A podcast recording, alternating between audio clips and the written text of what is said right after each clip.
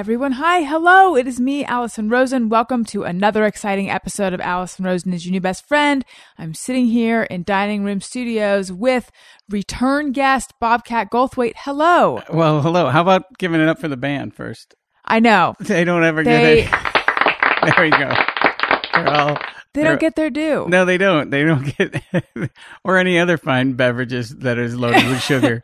But you know what? They don't do it for the acclaim. No, they, they- do it for the passion. And they love the music exactly. and playing in a nook. right. I have them in a tiny band nook. Um, so a lot has changed since I last saw you. For one, you're on Twitter. You were Yeah. pretty anti-Twitter before. Yeah, yeah. Grandpa's on Twitter, but only because I'm I'm I'm out promoting my uh my fine um new motion picture. But I I think you were on Twitter before yeah, this. but it's just I realized that there was comedians that I would kind of be peers, and there's more people coming to their shows, and I thought, well, you should probably get on social media. That's that's Mm. probably the big difference. And how's your experience with it been so far? Because if I remember correctly, I think your concern was well, you didn't you feel like being connected all the time is actually actually doing bad things for society? I think so, but I also know myself, you know, and it's like if if you you know, when you can't find someone to say something lousy about you, you know, the internet was always there and I could ego surf and then oh yeah, they think I'm worthless too. But I didn't, you know, mute is the greatest thing ever. I It's mean, I- so wonderful, It's right? so wonderful. It's so because the opposite of love isn't hate, you know, it's that someone mute. doesn't exist. It's mute. Yeah. Yeah. I I I love the mute. Um there's some guy on on um a big brother who I guess sounds like the persona that I did in the 80s and um and it's fine if you want to use me as a punchline. That's you know I'm I'm I'm somebody that's been in pop culture for years. But but I don't know the need for people to tag me when they're making a joke. I don't that is uh and I never bite. And then finally one day I just said hey uh stop tagging me on this crap you know how about um how about instead of watching reality shows, you uh, call a friend or rent an indie movie? I wanted to get a little promotion in there, but yeah, you know, and and then you know, and then the, this onslaught of you know, oh, you're a has been. You wish you were on reality shows. It's like, do I? Do I really? You know, I I, I trust me. I've I've been offered every single one of them. Were you tempted by any of the offers? Uh. Celebracadabra. It's not what you think. It was about I don't. I'm celebrities not doing even magic. anything. What Celebracadabra? I It mean, I was- didn't even. I didn't even have. You're never aware of it. Well, I was not aware of it. And when you said it's not what you think, I'm trying to think what you What you would thought what you thought was? I thought it was. Give me a second to figure out what I might have thought it was. Celebracadabra. I would have thought it's like a bunch of celebrities in a house and then magicians make them disappear or something. Is no, that what you no. thought I thought? I thought I was hoping you thought I said cadaver, celebrity Oh, cadaver. It's celebrity morticians. Uh, I uh, they beat the celebrities to the punch. I no, I I uh no, it was just competing celebrities uh doing magic. And That's I loved cool. magic as a kid and my dad was a really bad magician, uh, magician, not plural. He Mm-hmm. wasn't he, he traveled as the Tom Goldthwait brothers. No, but he he was a horrible magician and he got into this late in life and he would build his own props. Mm-hmm. And there like, what were some of his not good tricks? he would build a guillotine in the basement, and it looked like Reverend Finster art, like naive art. It would say, it would say terrifying, and, and then um, there was a, a woman that I was uh, uh, with, and and he put her head in the guillotine, and this bolt. fell out of the thing i was like yeah so so uh he, tom terrific was his name uh his magician name it would have been great if that was his real name because oh, that would have been. He would have had to have be in a punk band tom that- terrific with that, or or a cartoonist. or a cartoonist or or the magician that he became but i had him open for me once uh and the crowd hated him and then i came out and said this is my dad you know and then and then they liked him and then he got drunk with power that they you know he goes i'm gonna do i go you're gonna do one more trick. I got three more you know so so yeah he he was a uh he hated performing for children because they could figure out the tricks. And then he he liked doing seniors because I think senior citizens just thought he had powers. I think they thought he was a wizard, you know. Are you like your dad in ways? Because I remember, well, I I feel like that's dishonest to say I remember. I went back and listened to some of the interview that we had done before, Uh. and you described what your dad, some of the stunts that your dad did as like, and I thought it was so poetic. You said it was uh, suburban performance art fueled by Budweiser. Yeah, or brought to you by Budweiser. Definitely, yeah. It- and I guess it, it, some of it i- influenced, like we're talking about his magic act. He had a, a jack in the box that was, you know, like with the crank on it, Mm-hmm. and then the bottom would fall out, and then the the the jack had a noose around his neck, and he had a note that said, "I couldn't take the song anymore." Oh, that's that's so, cool. Yeah, I wish I had that. That I, I don't. I think my sister's got that. That's the only thing I want from my old man. They can have his war medals, but I, I, I want the the the suicidal Jack in the Box. But in terms of your aesthetic, I guess, but my mother was super sarcastic, you know. Um, so I think it was a hybrid of the two of them. You know, my mother would be, you know, I'd be at mass sitting next to my mother or kneeling next to my mother, and she would say, "That family's homelier than a bag of assholes." and I'd be seriously, she'd whisper this in church, and I'd be like, "I'm so conflicted right now." So, um, yeah, so I think it was uh, definitely a hybrid of the, the two of them. hmm so let's talk about "Call Me Lucky." And I know you, you've kind of been making the rounds on. I've done all podcasts. the, and I'm trying. I'll try to be completely fresh if I can. no, seriously. But, but I know that there's maybe just your fans who haven't heard the other stories. But I'll try yeah, that. that's that's, that's what I'm thinking. cheap. Don't I say don't worry. Obviously, stuff you haven't said on other podcasts is great. That being said, I do think that not all of my audience will have heard every other interview. Right. So therefore, I say let's just forge ahead. So call I'll me still lucky. try to keep it fresh. I'm going to try to say it in terms that I haven't before. Perfect. Um, I can't wait. I watched it today. Really good and really intense and sad and thought provoking. And I wasn't familiar with Barry Crimmins, Right. but he was a really big deal for you, right? In in my life, I wish I could figure it out a way because often people see the movie and that's one of the first things they say to me. They go, "I didn't know Barry," and and and um, there really isn't, you know, uh, he gets really, you know, when I was out trying to make the movie, you know, it's like, you know, it's it's about a comic that you've never heard of, and it's about child rape, you know. so the studios were just lining up, but but you know, I said that at a Q and A, and he says, well, you know. Howard Zinn knows who I am, and Michelangelo knows who I, you know. So, so I was like, well, you know what, you know, Matt Damon and and Ben Affleck couldn't get the Howard Zinn movie going, so I, you know, that doesn't mean anything in Los Angeles if I drop those names. But yeah, so he's a political satirist, and uh, for me, he was this guy when I was a teenager that let me go on stage, and um, definitely mentored Tom Kenny and myself, uh, and a lot of other comedians. You know, the folks that are in the movie, like uh, like Steven Wright and Paula Poundstone and myself and Kevin Meaney and a whole bunch. And then there's other comedians that either w- worked with him, like Maron or or Patton was really fascinating because he was really a student of Barry's. You know, he he just admired him and, and knew so much about him. It was funny uh, when I was ego surfing and I and I was reading a, a a review that didn't like the movie and they said it's clear Goldthwait got all of his famous friends together and made it. You know, and it's like, and my I was like, please, I know a lot more famous people. If that's the, Yeah. you know.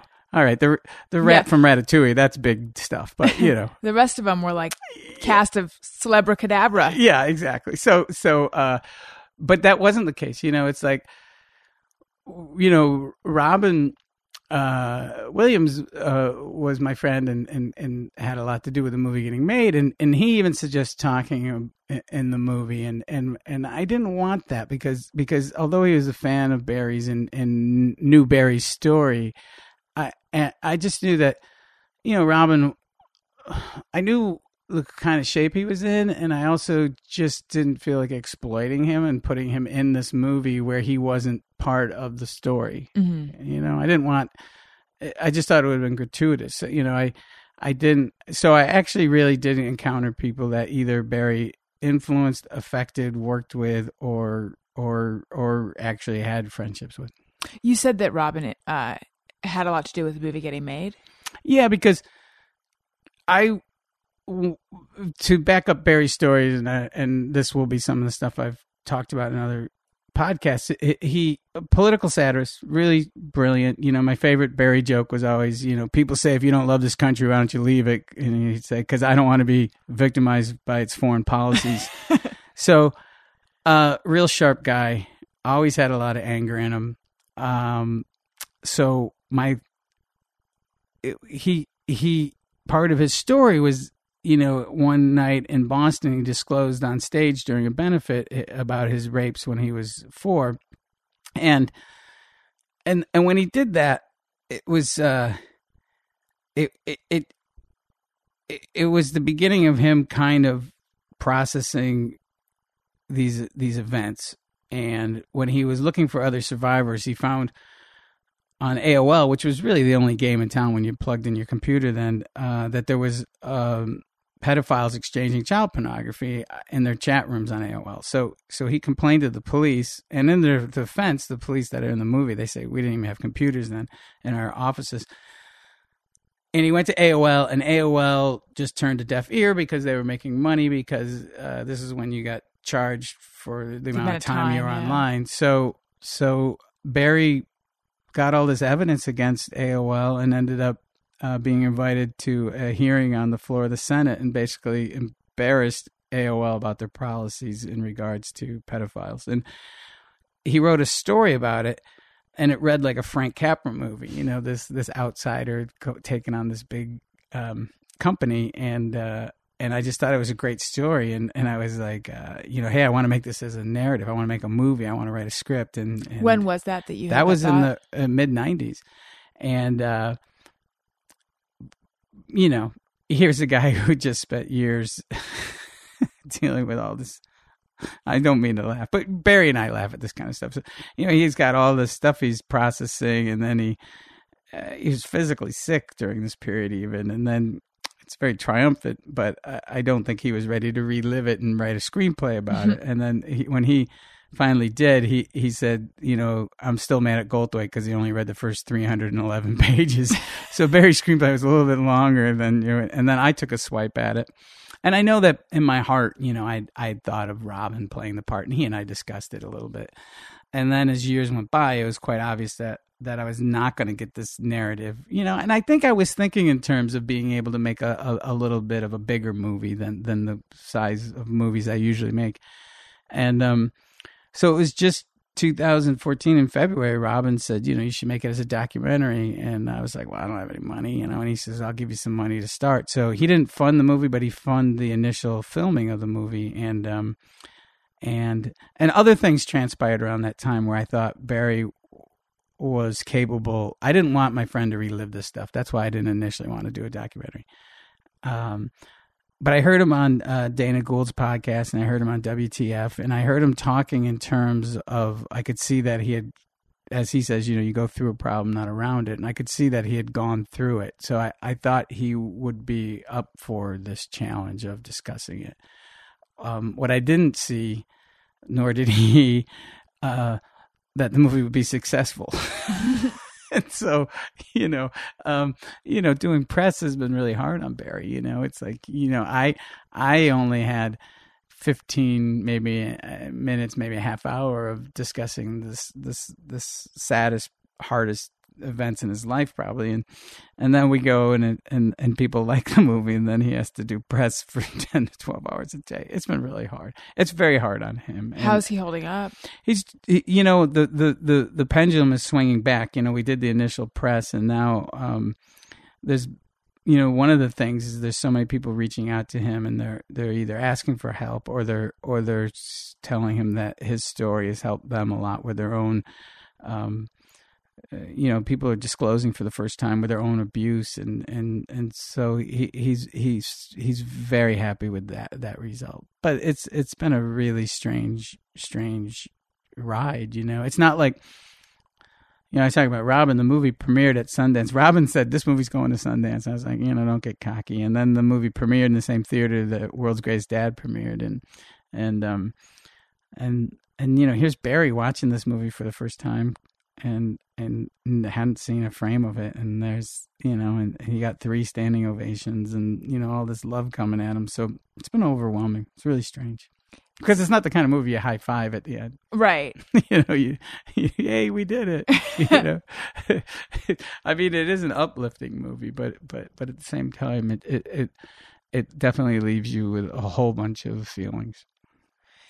Speaking of feelings, it's about a year since. Yeah, yeah, and that Robin that hit me too. It was like I was out doing press, and I'm um, and I got hit really hard, and I didn't see that coming. I didn't see that coming. I didn't. I'm not one of these people that celebrates anniversaries of of of people passing. You know, I've had family members, mm, you know, leave, and and and um, but his anniversary was right when I was doing the, the a good chunk of the promotion, and and it really hit me hard. You know, it's really hard. You know, and it's very strange. It's like, you know, I I.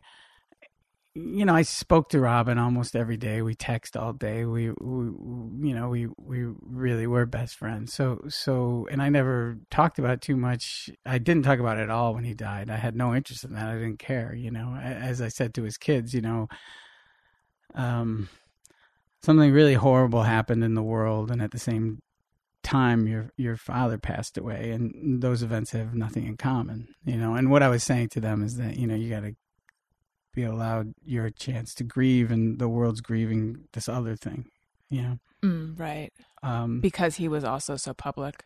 and he he you know what he perpetuated out there he, he made this connection that that that I don't think he there's no way he would have known. I didn't uh, understand it you know you know I avoided most of it you know. Um, it's weird you know I just the other day I was really down. I was flying out of an airport. I was really depressed and these people come up and they're autograph people and they just hand me a stack of eight by tens and they're they're photos of he and I together and I, I Mhm. was just and you can't ex- expect people to understand uh or, you know I don't think I think they just thought you know wow this is a great photo you you, you know I don't think they knew that he and I were close or or I don't know why they would do that but you know it's Right. but you know i um yeah it's been hard. It's been weird.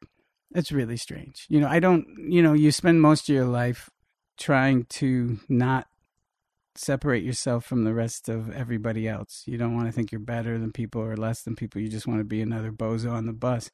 And then you have uh, an event like this happen that really does separate you in a weird way. You know, I lost someone to suicide um, right when I graduated college. And that, I hadn't really put it together, but that's so much how I felt afterwards. I felt like I feel like I'm just like an isolated person orbiting the earth right now. I am so disconnected from the jokes people are making, Yeah. from commerce. I mean, I remember going out to dinner with my family sometime after that and i had to like get up and leave and just what we were in like a strip mall and just walk around because i'm like i can't take regular life right now the way everyone the way one person's life is just a blip like it's affecting me so much and it's not affecting anyone else nor should it because they didn't know this person but i just can't i Yeah. can't pretend everything is normal because there's just been a huge rupture yeah for me and i'm not okay that's how i felt Yeah, and everything feels like it's in slow motion, and and that you're watching life. Um, I I have so many. You know, I I said this at when I spoke at at his um his service, and it was I I'd mentioned that that he really was the most generous person I ever met in my life, and it wasn't just he was very generous with charity, or he was always helping people. He was paying people's medical bills, and just always always helping people financially. But he he if you met him, he would not only make you laugh, he he he he he he would listen to you and he would laugh at what you had to say, you know. And uh, he, just really was generous, you know, and and so I I do feel that you know he he he always saw the world with this huge sense of wonder. And I was always sarcastic, you know, I'm always dark. I'm the dark cloud. He's always like, you know, anything's possible. And I'm like, you know, and I'm just rats and frats him, you know. And, uh,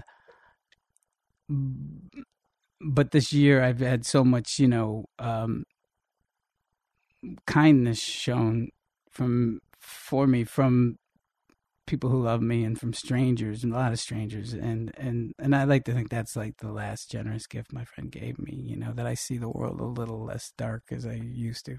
Mm-hmm. and you know and I often talk about his something that wasn't addressed you know he was diagnosed well not diagnosed he he he his his coroner's report showed that he had Lewy body dementia which is a form of dementia which is exactly what you think. It, it, it, and it and his brain was riddled with it and it he he he processed life especially these last two years with as someone with dementia mm-hmm. you know? Um, and and i i believe that that's why my friend passed away you know? I, I just wish he hadn't gotten sick. Now i say that but but this past week or two it's i just miss my friend you know? I just you know i just miss him. That's all. That's all. You know and and I don't expect the world to understand that, and I and I laugh sometimes at at at people's insens- how insensitive they are. I mean, that's the only thing I can do. Yeah. Like I was just getting hammered the other day during this interview by this kid, and he's like, you know, I don't know why he did that. You know, I really love Mrs. Doubtfire. I mean, I love Mrs. Doubtfire. and I just finally said, I'm sorry for your loss. you know, but again, people don't know how close we were, and and and and and and rightly so. We didn't, you know, although we did spend the, uh, you know, we did have a lifetime together. So, how did you guys meet? Um, the first time we met, this was back when I would wear a lot of mascara on stage, and I would just cry and read a Dear John letter. you know, you know, it'd be like, "Thank you, it's nice to be here," and then I'd break down in tears, and then read this Dear John letter, which was an actual Dear John letter, and then I'd go back into my acting. You know, my wife is so fat. You know, how fat is she? I don't. I just told you I don't even have a girlfriend. You know, so it was just these weird things I would do on stage, and I'm in a leisure suit and with all this mascara from crying. And uh, the club owner's like, Robin Williams is coming in here tonight. It was in Boston. He goes, "Go, go hide in the kitchen. I don't want him to see you." and so I stood in the kitchen, and then he comes in and we didn't talk. We were just looking at, at the floor, and he's like, "What are you doing here?" And I was like, "They told me that they didn't want me to meet you." this is really awkward, weird exchange. And then less than a year, I moved out to San Francisco, and he would come to my shows, and he would. Uh, I think he really the persona I think was so strong. Then he, I would just hear him laughing in the back of the the room, and then he wouldn't say hi. Like I think he thought I was going to be mean or something, and and then uh, eventually uh, we we we we we sat around watching TV. You know, I think that might be the the what our friendship was about. You know, I I truly never wanted anything from the guy other than just to be his pal. You know, I, I you know I think if you heard us talking.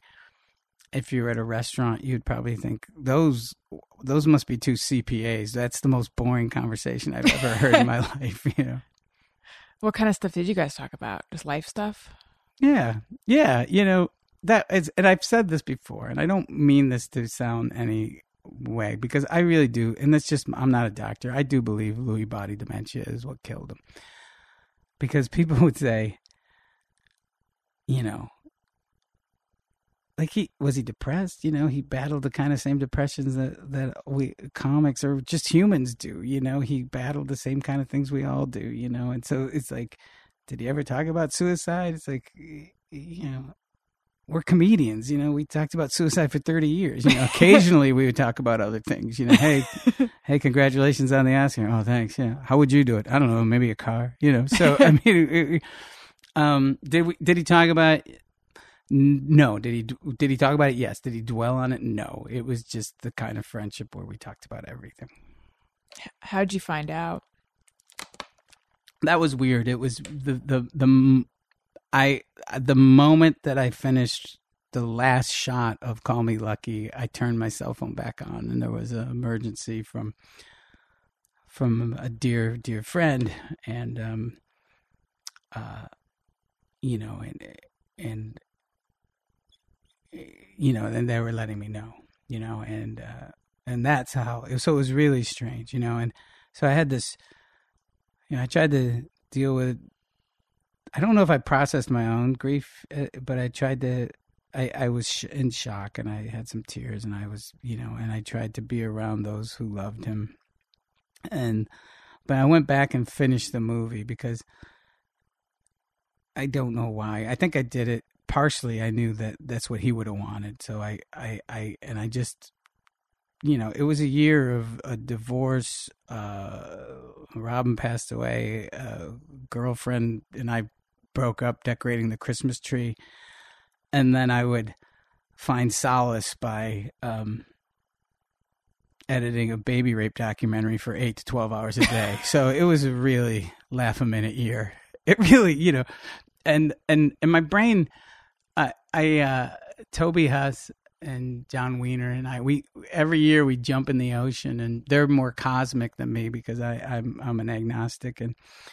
But they ask the universe. We jump in the ocean on New Year's Day, and you know it's like this is the year I get paid to be a creative person. This is the year I meet my soulmate. You know, and I'm always like, uh, snow tires. I want snow tires this year. You know, but this year I actually because I'd been living in a way where it's like, when is this pain going to stop? And then I said, I went to the ocean and I said, just bring me more pain. You know, who's to say that this wasn't just a toughening up period, you know? And uh, once I put that out there, I, I did notice a big shift in me. Like I felt that I was okay, you know? And, and I, it comes in waves. You know, I used to think that it was like losing an arm that I wasn't going to get back, you know? And then I've had periods where I have felt okay. It's just this this anniversary, and I think the movie being finished and stuff. It, it's it's been hitting me um, uh, hard, but mm-hmm. you know, the shift from saying "bring me more pain." Do you think that's because you were on some level embrace like not fighting it anymore or embracing yeah it? i wasn't fighting anymore because every day up until then i was like when is this going to stop? Yeah. When is this going to stop? And every day something crazy or weird would happen in my life you know my my girlfriend's moving out and and uh she calls me up and uh, a neighbor says i stole her dog and they bring the police and and that's like what did you? Well that's the thing. She goes I go, you know, I wouldn't steal a dog. She goes, that's what I'm trying to tell him. You know, she's in tears, and it's just like she goes, she goes. I go, if there's a cat, I'd steal a cat. You know, I love cats, and and um and she's in tears, and she goes, he didn't take your dog. He's the nicest man I know. so it was just every day something weird like that was happening. So I didn't realize you went through a divorce. Yeah, yeah, yeah. Boy, more than just joining Twitter has happened in your life. yeah, I saw you. Yeah, but you know, this is life, you know. And uh, I have a, a, funny story with them. Uh, you know, Eric Idle and his wife Tania and daughter Lily. They've been friends of my daughter and I for twenty or more years. I don't even know how long. And I, I was saying to Eric, I go, I don't know what I'm doing. I go, look at my life. You know, I, I my movies make hundreds of dollars. I don't, I don't, I don't have a. I'm, I'm in my 50s. I'm living in an apartment. You know, I have all these relationships that come and go. And he says, he says, you know, it's because you're romantic. You know, he says you won't settle. That's that's why. You know, you could have a you could make a fortune directing television right now. The people ask you to do that, and you say no because you believe in your projects and you you know when things aren't going well you believe that there is a, a, a greater love out there and it's because you're romantic. You're romantic. And so i was telling billy connolly this and billy connolly says or you're a failure. He says have you thought about that? He says did eric tell you this in his mansion? I love Billy Connolly, and I, yeah, I was just crying with laughter when when, when, when he told me that. It was really funny. That is funny. Well, they don't they say that actually pessimists are. Wait, what is it? There's something about pessimists and realists. Pessimists have a more idealistic view of the world. Am I getting this right? Do you know what I'm talking about? Yeah, that rings a bell. I've, I've heard. I wish had, I hadn't even brought it up. I've no, had no. people try to pull that on me when I'm being cynical. They're like, you know, you're just uh, idealistic, and I was like, fuck you. well, well, Barry says that in the movie. You know, people say he's cynical, or you know, and and he says, "Look, I'm still up here swinging. I'm still complaining." You know, so so who's cynical? You know, who who and, and you know he's still giving it. You know, he's still swinging. So it, you know, it's the people that roll over and say that you know that that it's not worth it complaining about are the ones that have given up. Those are the more cynical folks. So with Barry, did you? At what point did you become aware of his story? Be- before he disclosed on stage, I did. I, you know, he told me, and and um, and people, uh, you know, you know, there was always this anger in Barry, and there was always you know heavy drinker and all this stuff, and everybody wanted to diagnose him, you know, and would say, oh, I think he might be an alcoholic or this and that, and I was like, I'm telling you, that's not it. There's something else going on, and so when he told me, I wasn't you know, he says that I that I almost you know in his mind, you know, when he tells it, I smiled and birds appeared and stuff. You know, I I didn't like make it about me and go, oh no. I was when he told me, I was like, oh, I was actually there was a sense of relief. A big piece of the puzzle snapped into place, and I said, all right, we're gonna roll up our sleeves. We're gonna start working on this because him telling me he clearly had made the decision to do that. So Mhm. you know, there's the great line in the movie when he would disclose to people. They say, "Well, are you talking to anyone?" He says, "I thought I was fucking talking to you." you know? And and and I didn't do that when he said it. I I just was like, you know. And I wish I put that in the end of the movie. You know, it says right now, you know, if you're a victim of abuse, tell someone, tell everyone. I, I kind of wish it just said, if you're a victim of abuse, uh, tell someone, and and and if and if you're not, listen you know because that's all you have to do you know because when someone when someone discloses to you they're not burdening you with anything if if you've got an open heart you know hmm I think people just get uncomfortable. of course i mean that's where this stuff lives and and and, and it's you know this crime like you wouldn't there's no shame in getting robbed or, or beat up or Right. or you know someone but but but you know and and the shame is is is is non-deserved and and it's where predators thrive In wanting to make the movie, do you were you responding to, and it can be more than one, but the subject matter or Barry?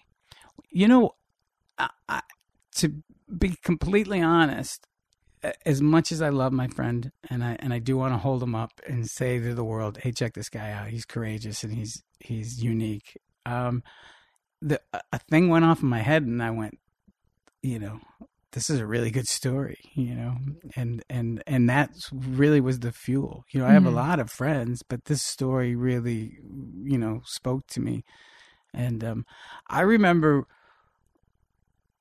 I remember I was in his house. I remember the day. I remember sitting there, and he said that he had that the guy who had raped him when he was a kid had died a month before in prison, and he knew where the prison was. And he said that he was really sad. And I said, because you didn't get a chance to confront him and have closure. And and he said, no, he died alone.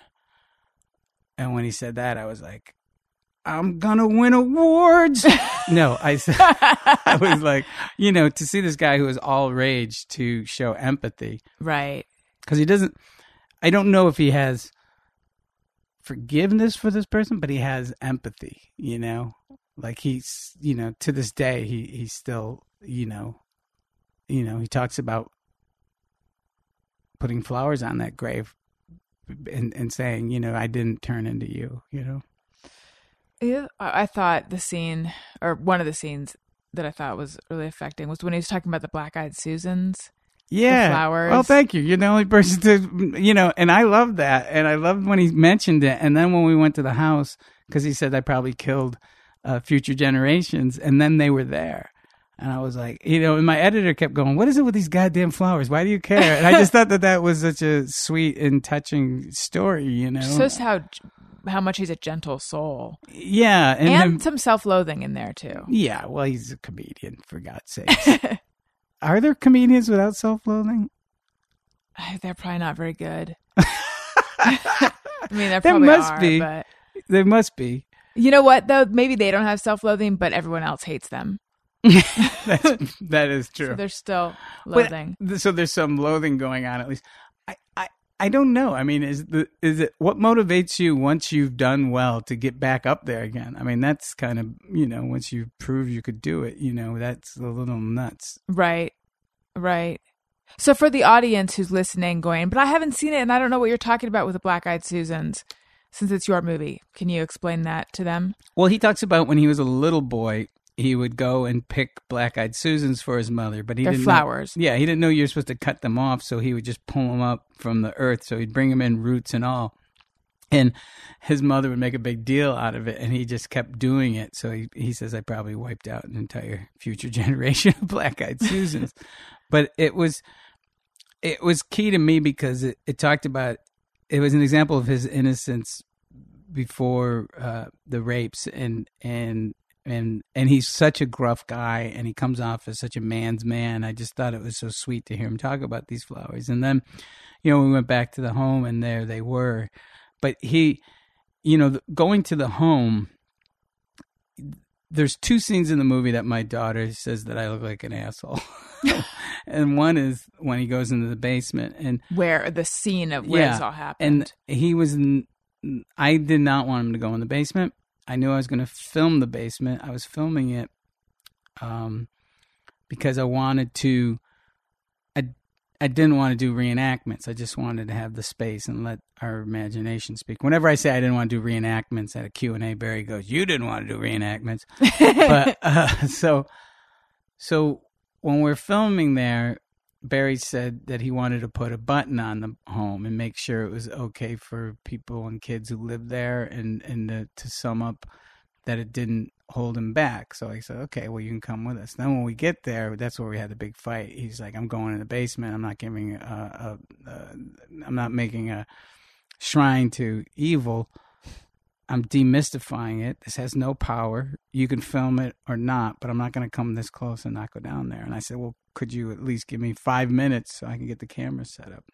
And he's very articulate and and eloquent in the basement. But you know, I know Barry well enough that I knew he was in shock. You know, when we did that. You know, Yeah, he, I- he does that weird thing with his throat, and he's like, you know, that I can't do it, but that, yeah, when he Mhm. starts doing that, and he came out and he said, because at the end of the day, he is still a a, a guy in showbiz, you know. And he said, "Is any of that usable?" Because I I was I totally blacked out. I don't know what I said. That's what he said to me. I said, "Well, I'm going to play yakety sax the whole time you're in the basement, anyways." and he goes, "Yeah, could you animate it?" So, so um, our sense of humor while we made the movie was uh, gallows humor, but but you know if I I think I get an honorary pass on some of it, and and certainly he and his other survivors have a complete pass.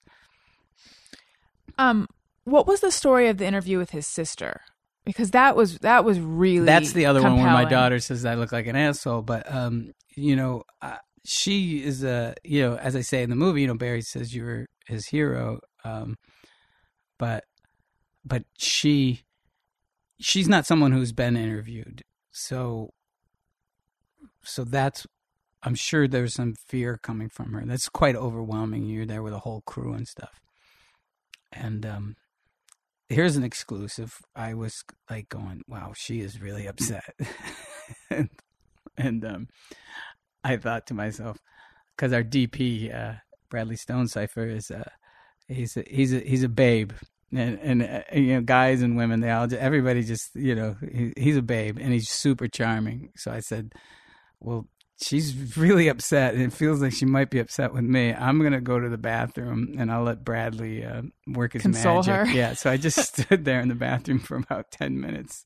And I thought he's got to be, it's. And I walked back out, and they're not talking. She's like, I was like, oh man, He- Oh, she was impervious to the Stonesifer. So, um, so it starts finally with me saying, you know, what Barry has said, you know, and he, what people do is they, uh, because this is such a horrendous crime, they want to discredit the victim, and, Mhm. and and it was key that she was in the movie because she was a witness, you know, and and and that's a hundred percent because right now you know, ninety nine percent of the movie has just been very favorable. The you know, but I'm fully aware that at, at one point the it it will swing the other direction where there will be people that will uh, try to discredit Barry because that's just the you know when Barry's been outspoken in the past, people have come after him. Yeah, it's like people can't process that something they just want to make it, it. That can't be true. It's too awful.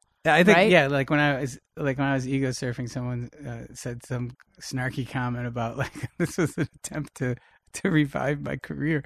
It's like if I wanted to revive my career, you know, I would just go do the voice. You know what I mean? you know, I could or say yes to uh, Celebrity Fit Club or all those shows. You know, I, I yeah, the the, the much lucrative uh, child pornography path that everybody takes to uh, to reinvent themselves. Right. Um, with the sister, did she?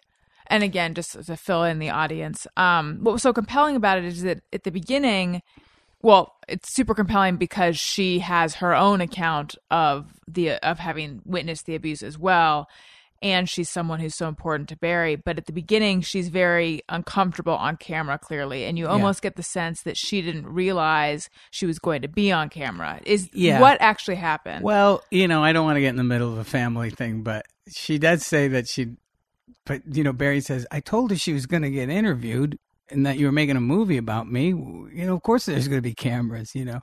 Um, I, I feel when she says that she didn't realize the, the size of the production. I'm sure she probably thought it was going to be, you know, uh, you know, someone with a DV camera, you know, but the movie, you know, my movies are, are usually very small, but I, I, I felt the need to to to believe it or not, I'm doing a documentary, but I felt that it was important that um, it's the most stylized movie that I've made, and uh, I just felt that I just felt that that that it, it needed to be shot um, um, tastefully and I just thought it was important to make the movie look good. You know, I, I love documentaries and there'll be some great stories, but they're just a, a handful of interviews on DV cameras and and um doesn't mean that you know, there's some great documentaries that aren't shot well, you know, like Tarnation and stuff. But but but I just felt that I was I don't know. I knew that I would be competing with more established documentary kind of people and they're uh, not competing but you know I, I you know I don't know I wanted the movie to look good Mhm. Did at any point did she not want to participate and you had to convince her though, or was she? No, I mean we discussed. Uh, you know what you see in the movie is is is is basically the the the probably the most uncomfortable part. You know, because I love that she's. You know, most people compelling too. people don't catch that she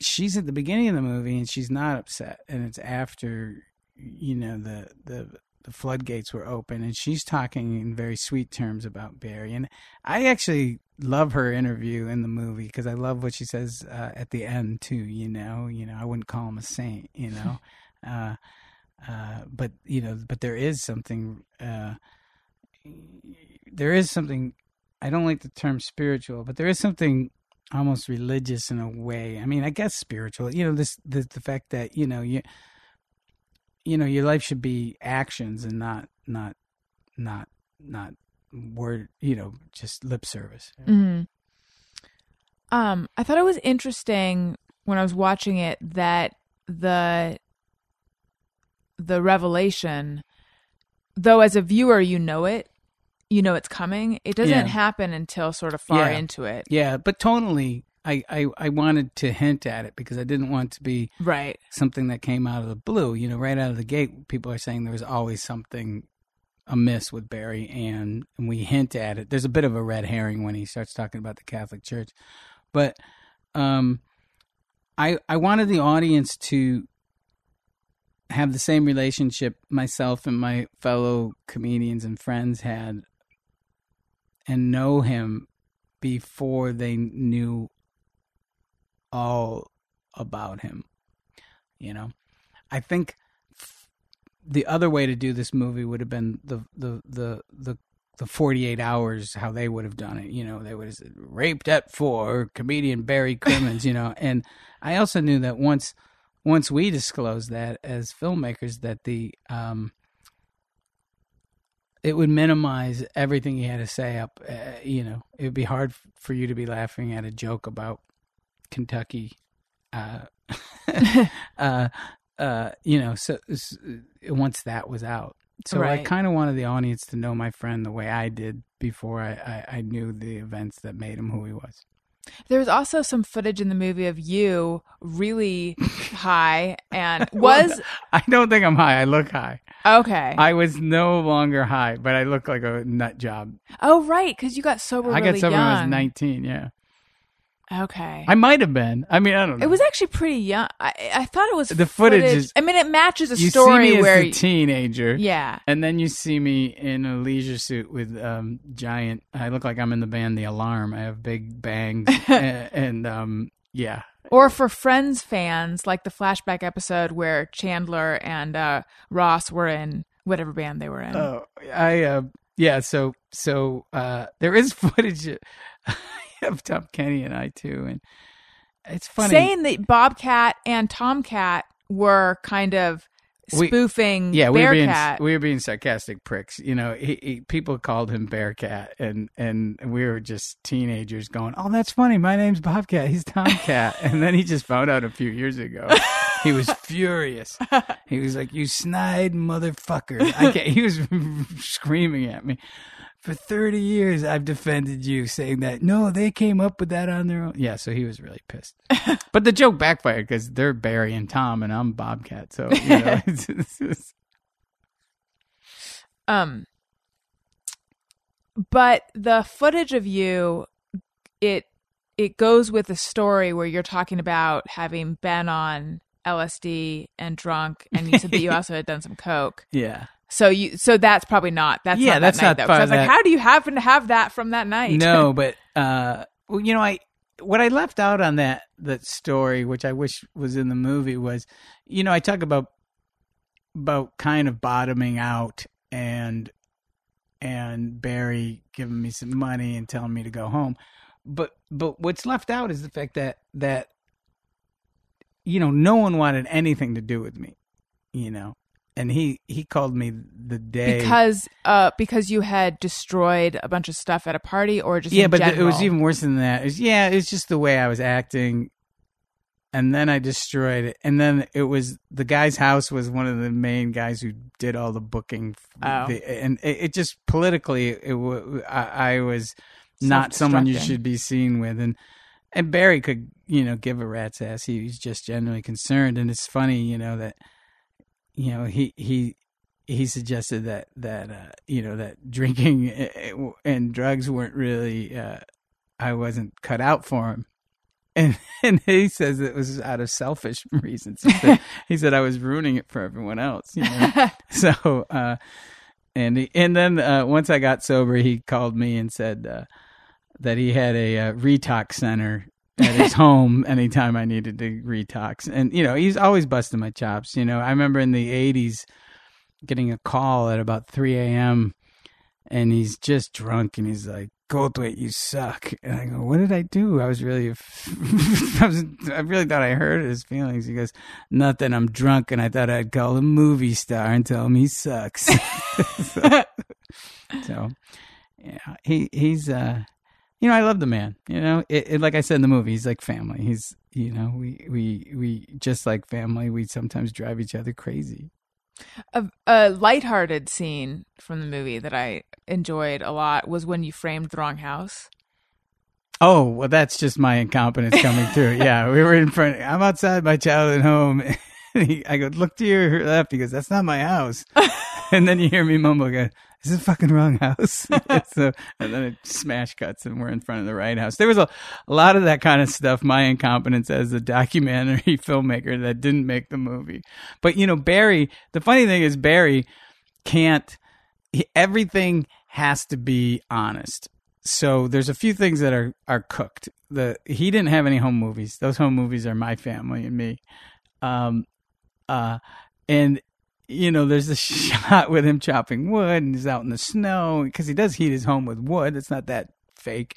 But later, when I came back and it was spring and I wanted to show him, I could just take the same walk that you did with the the log, but now it's with the dogs. And he goes, "Oh, that's fucking magical, Wizard of Oz." Yeah, I get it. So, so he wouldn't do it. Like he would just look in the lens and wave while he was doing it. I was like, so the footage in there, he doesn't know the camera's rolling. Oh, really? And then the other thing that's a total lie is my interviews are a lie because uh, I mean everything I say is honest, but no one's interviewing me. I'm just sitting there looking all earnest, going, "Oh, that's a good question, Bobcat." You know, I'm talking to a piece of tape, you know, and I knew certain holes that would have to be patched. So in my interview, I'm just acting all earnest and stuff, and I'm just full of shit. yeah, it never even occurred to me when in the time I was like, oh, and you just booked yourself for an hour Yeah, too. Like yeah, when yeah. in the timeline you would have sat down with you, Yeah, I should have got coverage of me asking the questions. The flip side. looking thoughtful. Um, James Franco at the very end. what was that from? That was because I thought Barry's line was it was really funny that that uh you know that he's going to get cut out of his own documentary and then and then I just like I knew that at the end of the movie and it well, it's a spoiler it's not it's just more Oh, funny yeah, and weird sorry. but it's just there's a scene where James Franco is playing Barry at the end of the movie but but it was I I knew that I wanted to once we got through everything, I kind of wanted to make sure that uh, that there was some laughs on the way out the door, and and um, I don't usually like wacky credits in a movie because it, it takes me away from you know you created this world. Now I'm going to see how you screwed up while you made it, but but I I felt the stories and having that joke in there and uh, and the animation. I just wanted to make sure people were laughing at the end of the movie. Let's take some questions that came in over Twitter, but I have to warn everyone fairly weak assort- assortment of questions that came in, like mostly police academy and people wanting to know if you if I told you about my crush, which We've, we've, discussed canvassed. this. Yes, we've, we have. We've been this. You're well beyond. Did this. I tell you? I can't remember when I had you on versus when this had happened. Did I tell you about the people in the audience Yes, at one of my live shows with the masks? Well, I can give the history masks. of us All right. because the first time I met you was at the BB Kings, and you were doing a podcast there. Jon Lovitz, yeah, that thing. Yeah, Yeah. yeah, yeah. Jon Lovitz. on the. Jon Lovitz pod And and we started talking, Club, whatever it is. and we were we were locked. Our eyes had met, and we were really we were we were we Birds were fluttering around we my were, head. We were I was flirt- feeling and it. you were going to the bathroom, and uh, yeah, we were stammering and talking about um, the candle that was in there. Oh, I yes. even remember the I- conversation. yeah, you hear that too, yeah, right? yeah, yeah. So I remember it clearly. So it wasn't just you. So, And we were also, thank you, talking about your symbol tattoo. oh, I may have showed you my. Chinese That's symbol. a nice. uh, Oh, is that where that is? My memory of it is it's on your chest. I know there's another one on my chest, but it says a lot about my chest that it can be re- be mistaken. But yeah, so that's our history. So we're fine. We've all moved on. You're, you're, you're yes. Now I'm awkward, but we, uh, yeah. Why do people love this so much? I don't know, but I'm totally flattered that you remember because I I had my memory when I think of the beginning of us. It's the show The history of us. at Irvine Improv, and my parents were in the audience. And on stage, you said something about I don't know. You maybe you said something crass, and you're like, "Is your crush on me gone?" Oh, And I was like, "Oh my god, I feel so, I'm so awkward right now." And then Oh. at the end, I remember just being like, "Bye." I, and there was a like, there was a hole in the wall yeah, in your shape. my shape. Exactly. um, yeah. Uh, but so anyway, for the newer listener, I did a live show at the Nerd Melt Theater, and there were people in the audience wearing Bobcat Goldthwait masks, which was creepy. That's really but creepy. yeah, Imagine how I feel. They should have committed crimes. right. It would have been like the Point new Break. the new Johnny Utah. Um, okay. So anyway, oh, we have a little thing that we play before the terrible questions.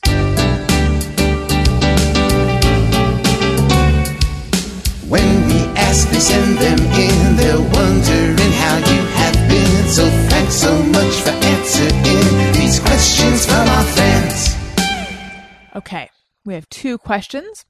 West Anthony says he's made films with some fairly difficult subject matter. Does he have any scripts that were too way out to get financing? Uh, that's a good question. I don't approach them the traditional way. I just write them. You know, after World's Greatest Dad, I wrote eleven screenplays. So I don't, I don't, in a weird way, I don't I think of making all of them while I'm writing them, but I won't make them until I can get the money and not compromise what they're about or how I envisioned it. So, are any of the movies? I think each time, you know, I don't. I'm amazed anyone gives me money to make any movie. You know, it's a rom com, but with some bestiality. You know, it's it's it's a movie. You know, I mean, the whole everything you, all of them are difficult, but there's, you know, I've I've written a zombie fetus movie that I'm sure I'll make. I've been trying to make this musical based on a Kinks album called Schoolboys in Disgrace. I know someday I'll make that. That's my big passionate project. Um, uh, I, I write movies constantly, and and um, uh, I just make them when the the the financing and everybody feels like they're not going to be giving me notes or or that it's going to be uh, I don't. I would rather not make one of my movies than than make them with the wrong people. And I'm.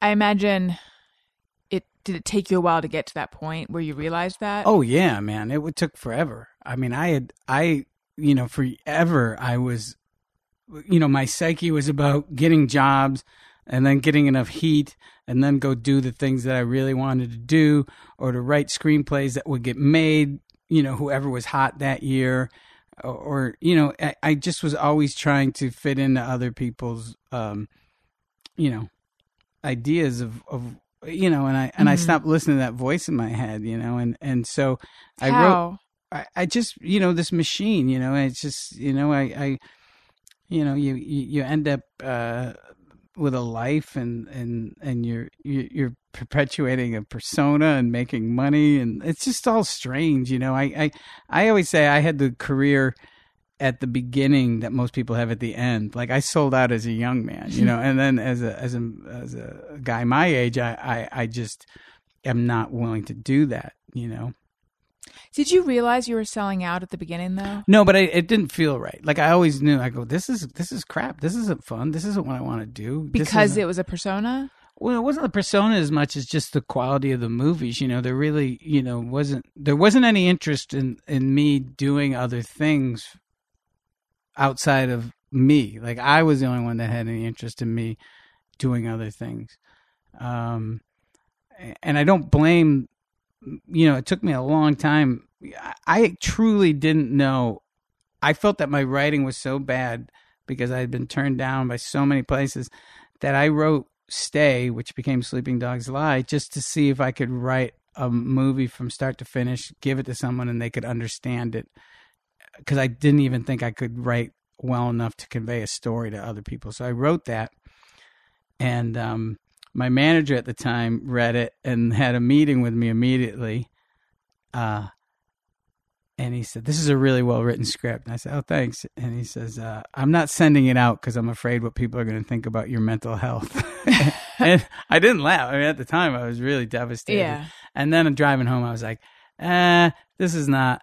I I gotta stop this. I gotta get off this. I gotta I gotta leave this management company. I just none of this is gonna make me happy. And so that script just sat around for a year, and um, the woman who ended up being uh, my wife, uh, she she read it and we were just friends at the time and she's like this is a great movie we should make it i go i don't have any money and so we got a crew from craigslist and we went out and filmed it and we shot it for 20 grand and then it ended up at sundance you know so so that's what changed everything for me that that her doing that and and and us making that movie. But you know, we made the movie with like I said, there was all these kids that were from uh, Craigslist and there's a scene in a garage and we didn't have a garage so this home next door to where we were filming was for sale so uh, I guess time's passed enough. So I broke the lock off the garage door, and we we put the car in, and then we put the lights in. We had extension cords running across the street, and I said to the crew, "I go, it's a really intense scene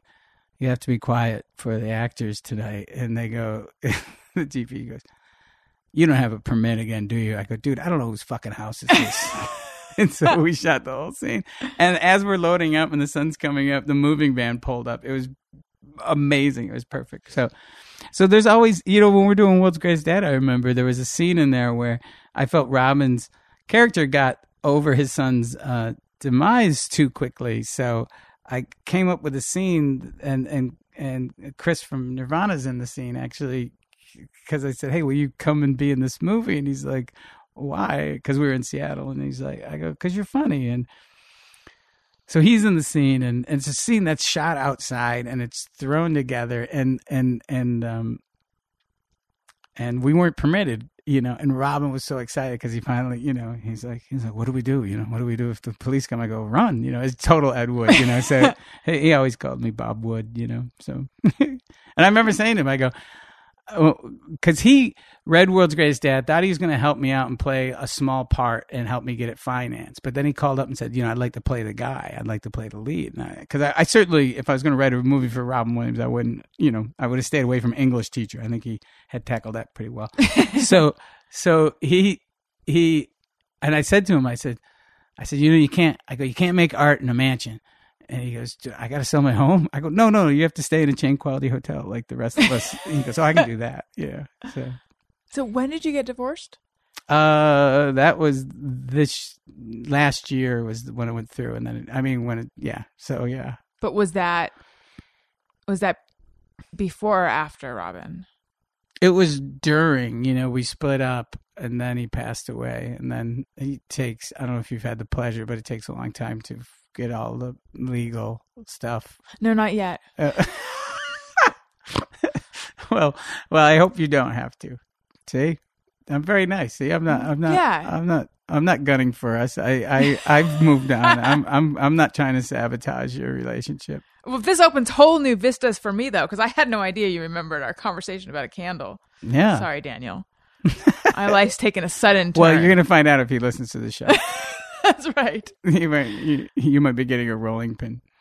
Um, okay. And Dave Mason says, has he, wait, no, I'm going back to that question. So you made the decision to leave your management company and to pursue what you were actually into. Was that a, a rapid decision or did you have to mull that one? No, I kind of finally got, it was like a, a, you know, I was devastated when someone told me that they were worried about my mental health because of the kind of movies I wanted to make. So, but so the decision came fast. But I will say Kimmel was you know, Jimmy Kimmel hired me to direct his show and hired me on Crank as a man show he, as someone behind the scenes. You know, he didn't, you know, I didn't want to be in front of the camera, and he got that and and wanted me to direct and and pushed ABC to hire me as the director of the Kimmel show.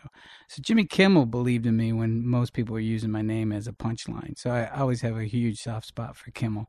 You know, he he. Uh, you know, I, it's funny. His his his family, I think it was his mother, were Shakes the Clown fans, which is really really weird to think about. But yeah, so so you know, I like I said, I I I wouldn't be directing movies if it wasn't for for Jimmy. When I interviewed you last, you talked about what drove you was for a long time like Robin wanted everyone to like him. Yeah. But you wanted people to say, "Can you believe what you did?" yeah, I wanted people to listen to me. And now what drives you? Um I I you know, I was asked like because I make a movie about every year, every year or every year and a half, and someone said, you know, who's the filmmakers that you compete with in your head? And I'm like, I'm competing with the Grim fucking Reaper. You know, that that's what motivates me. And and what motivates me now is is I have all these stories that I want to tell, and and and every time that I pull a trigger on a movie, it has to be, um, I have to go, can I do this? You know, I made a scary Bigfoot movie. Why? Because I love Bigfoot and I, I didn't know if I could scare people. You know, I love in Tarantino's movies where nothing is happening and you're sitting at the edge of your seat. And i didn't know i wanted to see if i could try and do that you know? So so so that's it. it's the challenge you know? It's always you know that's why i want to make a musical. That's why i just want to keep making all different kinds of movies. I don't you know i sh- i probably will go back to a movie that's similar in tone as world's greatest dad and um god bless america because i i wrote a movie about a a junkie uh it's kind of like my take on all hail the conquering hero. It's this junkie who everyone thought was dead and he shows up to his hometown and his dad's such an asshole. He tells his dad that he's been in the black ops in Afghanistan and and so he becomes the hometown hero even though he's this shitty junkie he's stealing money from children and stuff. Um, I openly talk about my movies. I maybe I shouldn't you know some you know uh, but uh, I just feel that that that even if someone was to take the idea, you know, it still wouldn't be what my version is going Right. to be. And plus, it's also hey, good luck, you know. Okay, Dave Mason says, has he kept in touch with Perry from Windy City Heat? And One Crazy Summer is way underrated. Well, I, I saw Perry not long ago. So, but no, I don't keep in too much contact with Perry. But I, I know that they uh, that the big three have a podcast. I uh, yeah, one crazy summer is uh, you know Savage Steve Holland. For people who don't know what that movie is, he did Better Off Dead and he did One Crazy Summer, and uh, that's how uh, I I know Joel Murray, who starred in God Bless America. Was I met him on that movie, and uh, there was we did a commentary recently for that movie, which is pretty funny because uh, I was really a big. I'm kind of an indoor BB gun enthusiast, but on, on that movie, I was really indoor model rocketry. I would build Estes rockets all day and then shoot them down the hallway at the hotel. You got to make your own fun. By the way, sober. People- I'd like to stress that. People always think I was on drugs. Let's do just me or everyone. Sometimes I ponder on something I have thought or done. Is it just me or everyone? Okay. Megan says, podcasts can be overwhelming because when I commit to one, I feel like I have to listen to every episode. You know, for some reason, I did not expect you to be a podcast listener. But if you heard Barry on WTF and on the other one that you mentioned Yeah. he was on, and I'm Dana, forgetting. Dana D- Gould. Right. I do. Oh, that was a terrible one for me to forget. So- I love Dana if Gould. only. I love Dana Gould, and I love his producer. so I uh um yeah, I binge listen to them. Like there'll be someone, and then I'll I'll listen to like eight, you know, like eight or ten episodes. I'll pick people I'm interested in knowing about. Mm-hmm. I don't, I don't, uh I don't, and that's how I do it. I don't, yeah. So I get caught up. Yeah, I do that too. I listen in spurts. But I do know a lot of people do feel like, oh, I can't get into a new one because that's just too much of a commitment. It's like you Right. can pick and choose. Eh. Most of them aren't serialized. Uh, no, no, they're not. Although, please subscribe to mine and listen to everyone. Well, I hope you're binge listening this right now. That's right. Scott Hatherley says we need to come to a consensus on the spelling of the color gray, G R A Y or G R E Y. I would agree. And I have a thing where whenever I write it, I think, wait, is that how I spell it? Like, I personally have my own preference, but I don't know which one it is anymore. I go with uh I, I I think we have to come to concessions on Joel Grey or Alan Cumming as the perfect MC in the movie in Cabaret. Yes. Who would you But- go with? Oh, uh, I hate to uh, throw Joel under the bus, but Alan Cumming, I love him. Okay. Are you a big cabaret fan? Uh, it's yeah, probably my favorite movie, but and also I've seen the play seven times. I think. wow. Yeah. You're like, what is, there should be a name. Like, there's I am rent heads, people who well- are into rent. Well, I had um, I I bought a scalper ticket to see Liza Minnelli and Alan Cumming. It was the perfect uh, uh, Sally Bowles and and uh, uh, MC connect. You know, and they, it was her birthday, and I bought like a, a five hundred dollar ticket, which I thought was cheap for front row. And my wife at the time, she's like. What did my straight husband do tonight? I was like, I, I went and, uh, uh, and I go, and I may have welled up. And she's like, "You- you could have just told me you blew nine guys, and that would sound less gay than what you just told me. Was it totally worth it, though? Oh my God, yeah. And John Kander was behind me, and she started changing the lyrics to Cabaret. And I go, she changed the words. He goes, it's okay. Again, then I knew who he was. That's kind of scary. When I saw it, um, it was in this cool theater. Yeah, Did, was that like Studio 54? yes? And, where it's, and and it's it designed like a the cabaret. Yeah. sure. that's where is that where you? Yeah, yeah. That's what you're talking about. Okay, I think I saw Molly Ringwald. Did she do it? Yes, she did. I believe I saw her too. I think that's who I saw and I can't remember who was the MC. Hmm. Hmm. Oh well. Oh well, my sister would remember. Natalie Friend says, Oh, you're not going to relate to this one, but hides panties during pelvic exam. Doctor and nurse see the goods, but heaven forbid panties. Yes, I do this too. They say undress from the waist down, and so then I undress from the, undress from the waist down. The doctor will be in in a moment, and then it's always forever till the doctor's in. So you're sitting there pantsless. But I take my pants off in my under, you know, shoes, pants, underwear, and then I roll my underwear up in my pants, and then I stuff them all in the corner. It's you- really weird. That that It's really weird. Is it? You're not. It's just because you don't want them seeing your underwear. Yes, but I never thought about it until I read this just mirror everyone. I don't know why. It just seems somehow unseemly, even though they're seeing everything else. Well, maybe it's it's it's too casual. You know, underwear on the Right. floor means that there's sex going on. Yes. And yeah. so- yeah. That maybe that's it. right. It's like I want them to think like I have I'm just- manners. I just can't wait for this exam. I know. Okay. SKMJ says When I use the stairs or walk down the hall at home, I walk on the edges to wear the carpet evenly. Oh, I don't. I wear the carpet unevenly. I, I yeah, that's that's that's just you. Tom Kenny is so hyper. He wore out the rug at where the the phone cord end. Like he was like a dog running back and forth, and his parents had to put that plastic stuff that you put on stairs at the end of the around the carpet because he would pace like a maniac. I don't even think I'm ever on the phone long enough that I would. I mean, first of all, I wouldn't do that, but I, those are those were the days when you could be on the phone for a long time. Or you could call someone. You call Yeah. someone now, it's like, what's wrong? I know What's up? you didn't send an email to set up this phone call. Yeah. Um, Kristen W says, "I tend to say this food is good or not good." Oh, I tend to say this food is good or not good, but some give a full-on critique. The croutons were not to my liking. Hashtag snobbery. Hashtag just mirror everyone. Um, I'm trying to think. Is she saying when a waiter or server asks how was it, or just in general, she just says it was good or not good, and someone else will give a full critique? I think I'm usually a good or not good kind of person. Yeah, I think she's talking about having a discussion with your friends at the table. Okay. Yeah.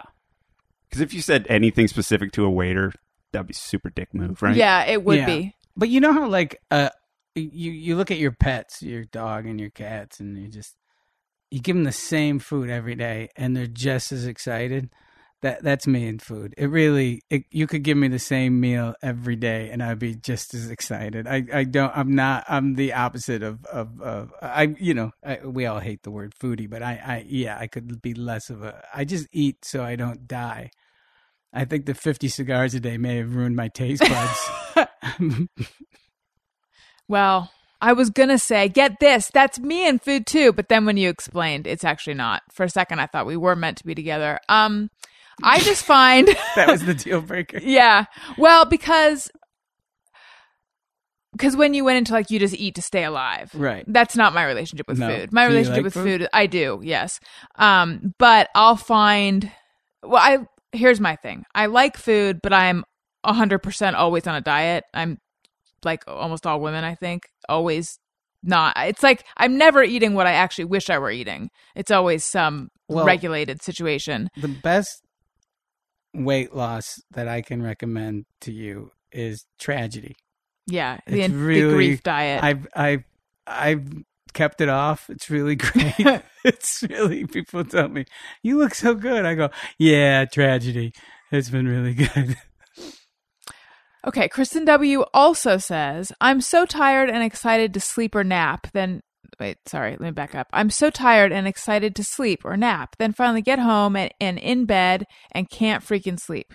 I have that all the time. Oh, I, I mean, not just that. I'll fall asleep on the couch. I'll be so tired that it'll, like, it's painful to drag myself into bed and then I get in bed and can't sleep. I pretty much just can't sleep in bed. Is it your bed? No, because our bed's comfortable. I think it's just insomnia. It's not always like that, but I tend to like. I feel like I'm really hitting my sleep zone around the time that I wake up. Are you spinning out? What do you what keeps you up? Well, my husband snores, so that's part of it. But I even even when I lived alone, I was also like that. I don't know. Maybe maybe my brain is just kind of going overtime, and then in the morning, that's when I start to really get sleepy. Do you? uh Doesn't it have those things that you can put on his nose and opens yes, the up? breathe right strips. Does it they- work? no, no, I mean, I think he's breathing fine. His snoring doesn't bother him, but I just happen to be a very light sleeper. But do you nudge him and then he stops snoring? I ask him to roll over onto his side. Um, and then he will, and then he'll stop for a little while, and then inevitably he'll roll back onto his b- back. And they do. Ha- I've read about things like tape a tennis ball to a t-shirt, and you know, so that the person won't roll back onto their back. We haven't actually tried that yet, but last night I actually did something. I, I.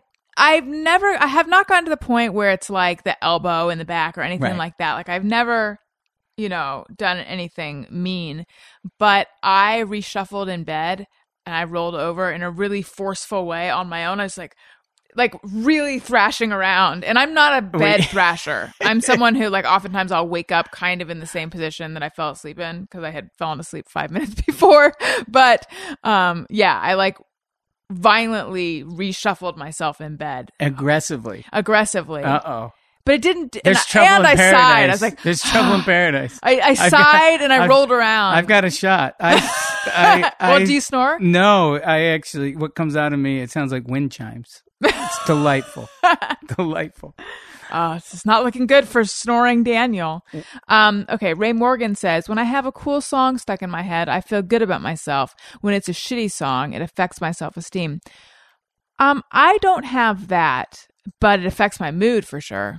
Do you have to listen to the song to exercise it from your brain, or do you put another song on and then uh, and and get that song out? Is that the mental sorbet? I I know people. I remember the first time I heard a friend say, "The song's been stuck in my head all day. I have to listen to it." I was like, Yeah. "That seems like that's like steering into the skid. no, It's the opposite of what you do what it and would- then it's done. really. Yeah. So that's how you are. Yeah, like I, I have to track it down and then listen to it and then just put something else on and it erases it.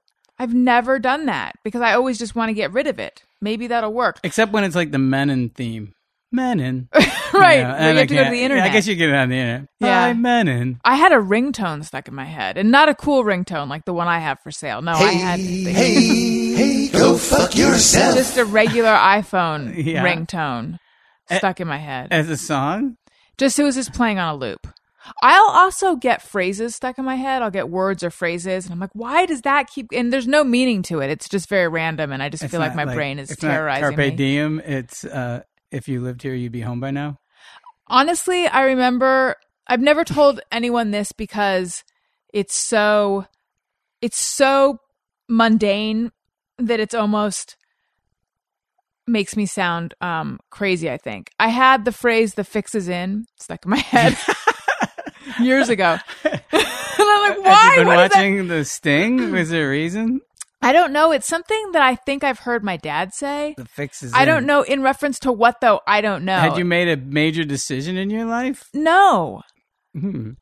I don't know. I mean, obviously there must be some correlation, right, to why that was stuck in my head at a certain time, but I don't remember what it was. I just remember thinking I want this out of my head. It to me it represents a sort of like there's something sinister and sinister and masculine about the phrase.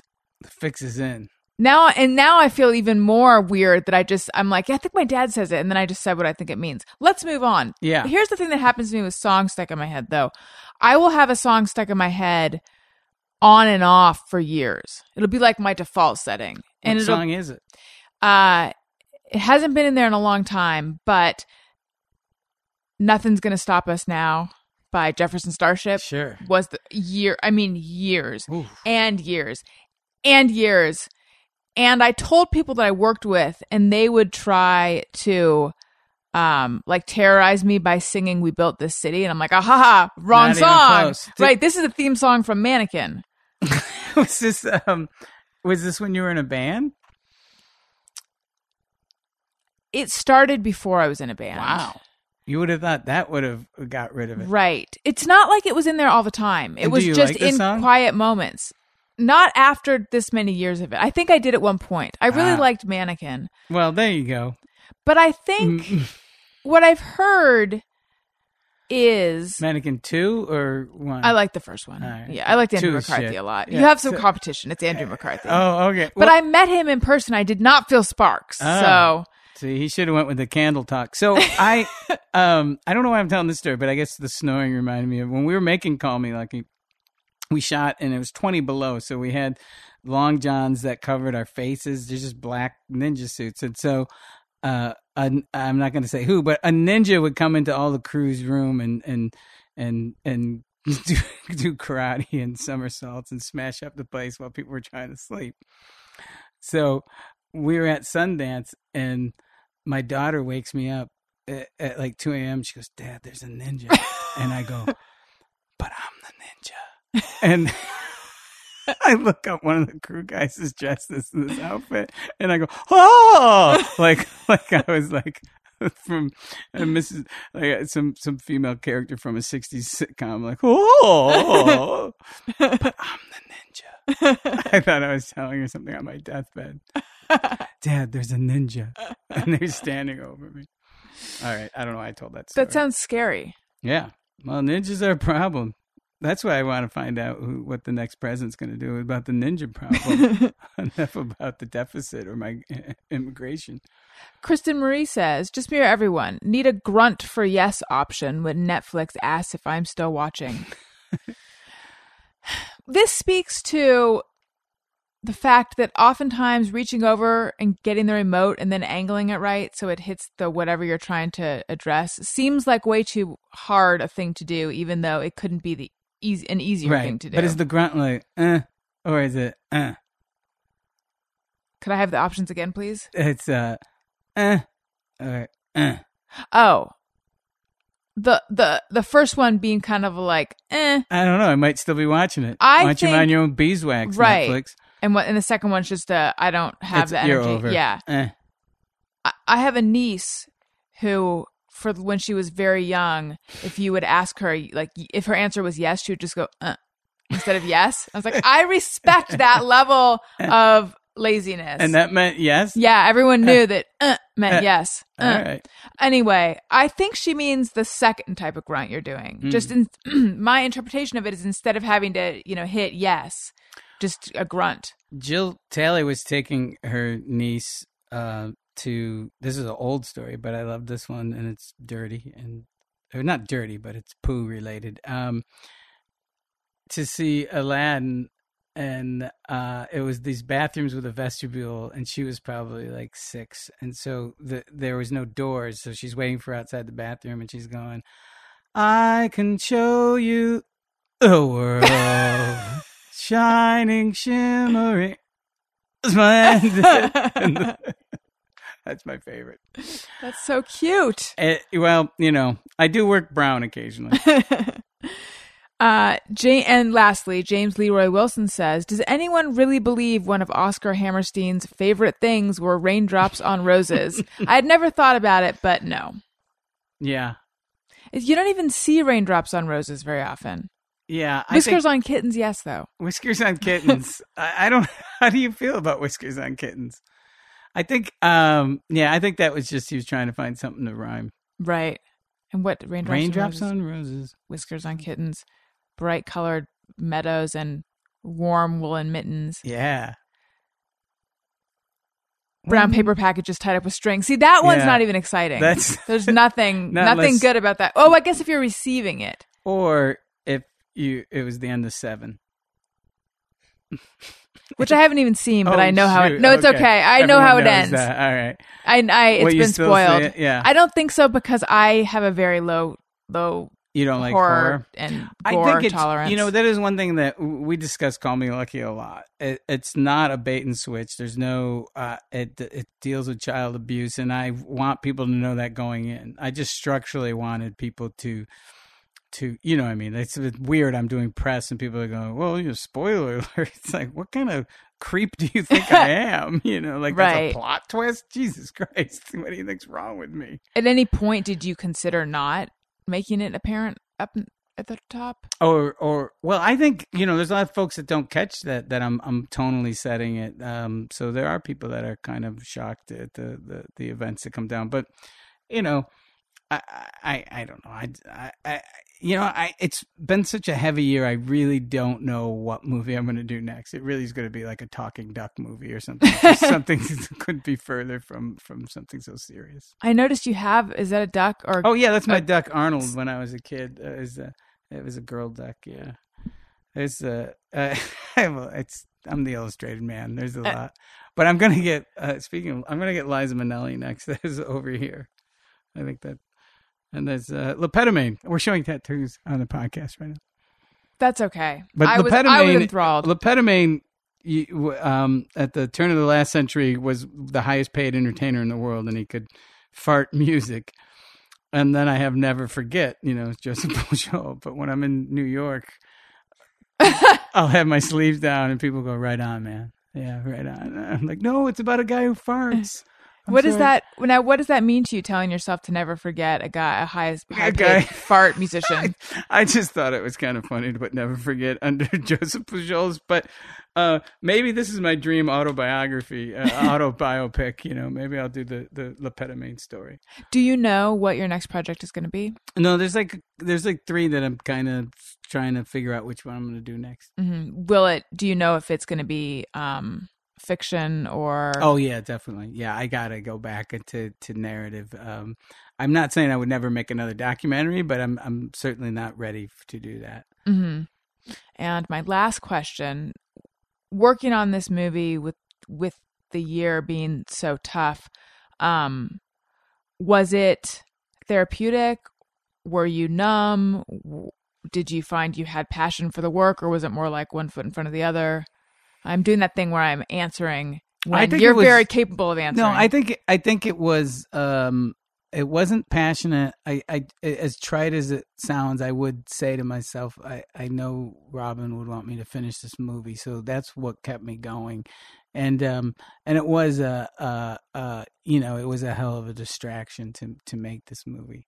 I, what again, like what I was saying is like what I wasn't prepared for was what it would mean to people because I'm I would say that I'm a, a bit of a misanthrope. I mean, uh, I'm you know I'm not a big hugger, and uh, uh, you know the byproduct of this movie is quite often people come up and they they're disclosing for the first time and they're adults and and they're usually it's they're usually guys and and uh, it's made me not be such a misanthrope. I'm actually like hugging strangers. That's a byproduct of the movie. I'm like, all right, come here. Like I can see him now. I can go, here you go. All right, here, get it, get the hug. Bring it in. Yeah, yeah. Do you relate to Barry Crimmins, um, like championing innocence and wanting to protect people and and like what's your relationship with with with innocence and vulnerability? I think the thing that that that Barry and I have in common, I think when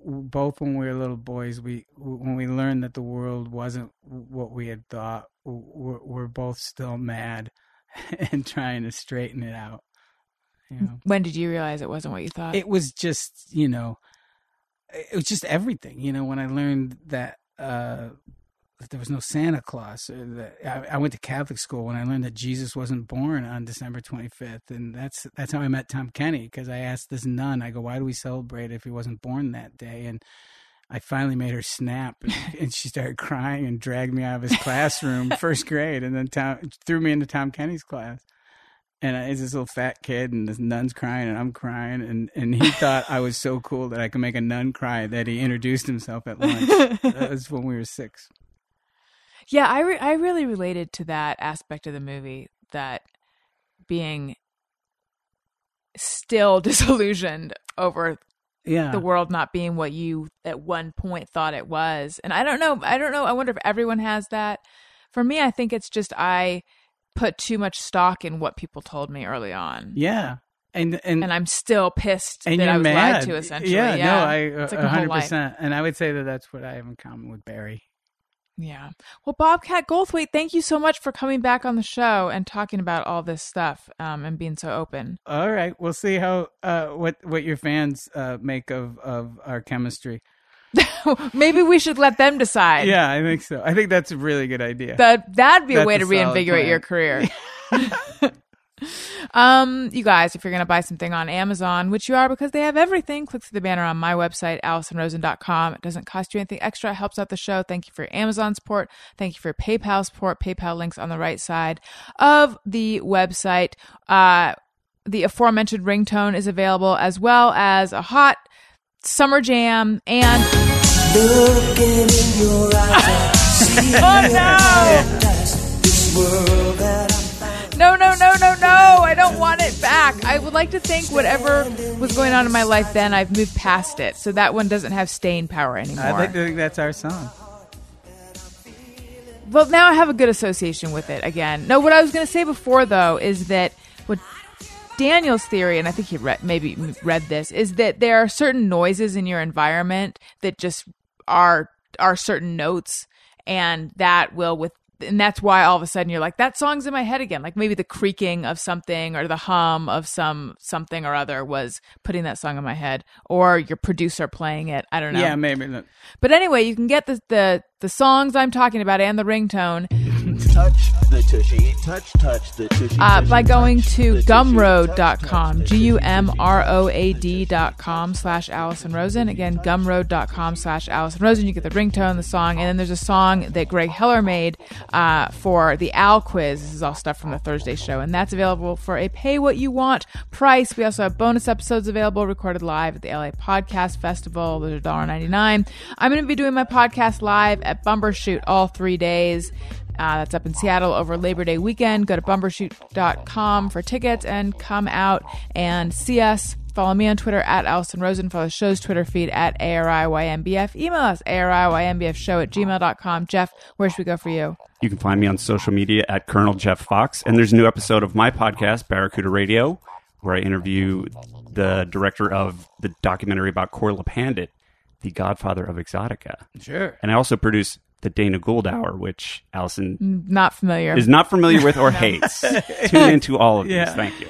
And Bobcat Goldthwait, let them know where they should go to get the movie and just plug whatever you would like oh, to the plug. best way to keep up with Grandpa is uh, on Instagram. I, I at Bobcat Goldthwait, um, and then uh, Twitter. I keep people abreast on the movie, and that's uh, BC Goldthwait.